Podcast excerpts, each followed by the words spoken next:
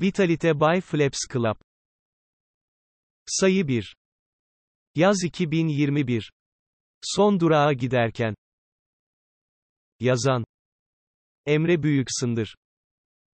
Yaşlılık, bu hayat denilen oyunda uzun süre kalan herkesin uğradığı bir duraktır. Bazıları bu durağa gelmeden oyunu tamamlar, bazıları kaçınılmaz olarak oyunu bu durakta tamamlar. Çoğu insan çocukluk duraklarına dönmeyi ister ama neredeyse hiç kimse yaşlılık duraklarına erken gitmek istemez.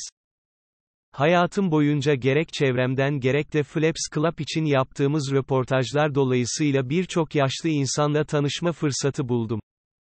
Almanya'da dürüst bir işçi olarak geçirdiği 40 yılın ardından yurduna sadece anılarıyla dönen Ahmet amcanın da hikayesini dinledim, dünyanın dört bir yanında dersler vermiş ve evine koliler dolusu kitaplarla dönen Celal Hoca'nın da. Bir Fransız atasözü der ki, Gençler ümitleriyle, yaşlılar anılarıyla yaşar. Herkesin farklı bir yaşlanma hikayesi var ama bazı hikayeler birbirine çok benzer. Bunu geçtiğimiz aylarda bir fırının yaşlılar haftasına özel düzenlediği etkinliğin çekimlerinde fark ettim. Çekim 2. Abdülhamid'in fermanıyla 1895'te inşa edilen Darülaceze konuk evindeydi ve ben de gerek çeşitli noktalardan alınacak görüntüler için gerek etkinliğin filmi için birçok yaşlı bireyin bugün bulundukları bakım evine nasıl geldiklerinin hikayesini dinleme fırsatı buldum. Birçoğu düşük gelir düzeyine sahip işlerde hayatları boyunca çalışmalarından ötürü kendilerine bakabilecek durumda değilken birçoğu da eşlerini erken kaybetmelerinden ötürü burada konakladıklarını ifade ettiler. Bazıları burada yaşamayı, lüks olarak kabul ederken bazıları talihsizliklerinin bir bedeli. Yaşlılara değerli olduklarını ve unutulmadıklarını göstermek adına düzenlenen bu etkinlikten ayrılırken önceki günlerde tesadüfen izlediğim iki film beni daha çok düşündürmeye başlamıştı. İşin garibi bir tanesi sonradan en iyi film Oscar'ını alırken diğeri izlediğim en kötü filmlerden biriydi. Önce kötü olandan ve size asla izlemenizi tavsiye etmediğim filmden bahsedeyim. I Care a Lot. Yapımcısı Netflix'in olduğu, başrolünde Rosamund Pike. oynadığı ve yönetmenliğini Jonathan Blakeson'ın üstlendiği iki saatlik bir zaman kaybı. Filmin konusu kabaca, ABD hukukunun bir açığından faydalanan Marla Grayson karakterinin yaşlı ve zengin insanların devlet nezdinde yasal vasileri olup mal varlıklarını onları bir bakım evine yerleştirdikten sonra kendi kontrolüne almasından ibaret. Elbette her hikayede olduğu gibi bir gün yanlış bir yaşlıya bulaşıyor ve başına kötü şeyler geliyor. Diğer film ise birçoğumuzun belki izlediği belki de izleyeceği Chloe Zhao'nun Nomadland filmi.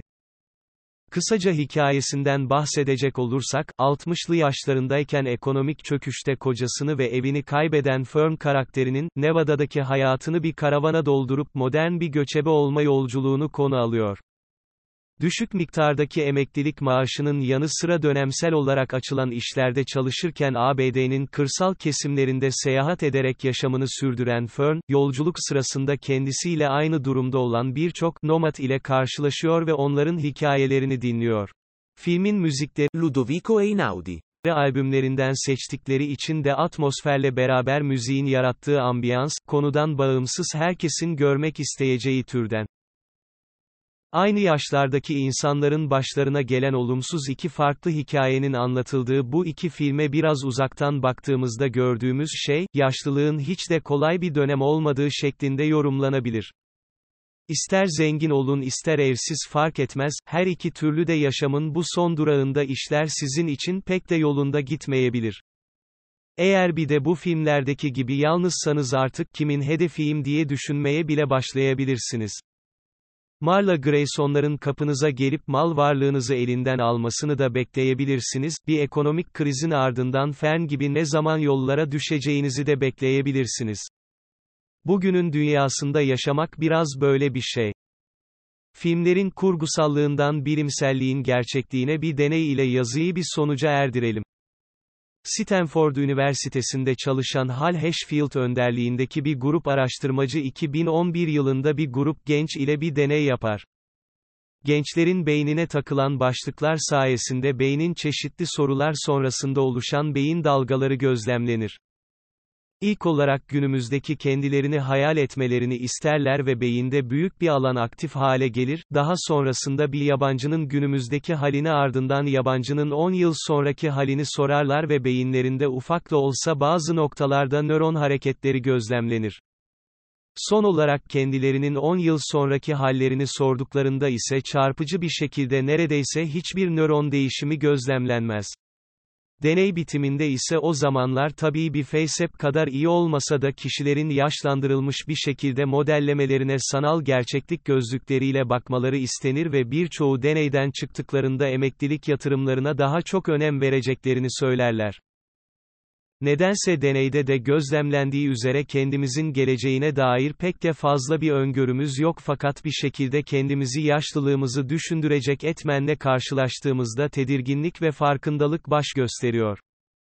Yazının başındaki Darülaceze deneyimim bende de bu deneyin deneklerine benzer etkiler uyandırmıştı ama asıl farkındalığa İlker Lot ve Nomadland gibi filmlerdeki daha uzun soluklu olarak hikayelerde eriştim. Hal Hashfield'in deneyinde olduğu gibi birçoğumuz kendimizin geleceğinden bir haber şekilde günü kurtarmaya çalışıyoruz.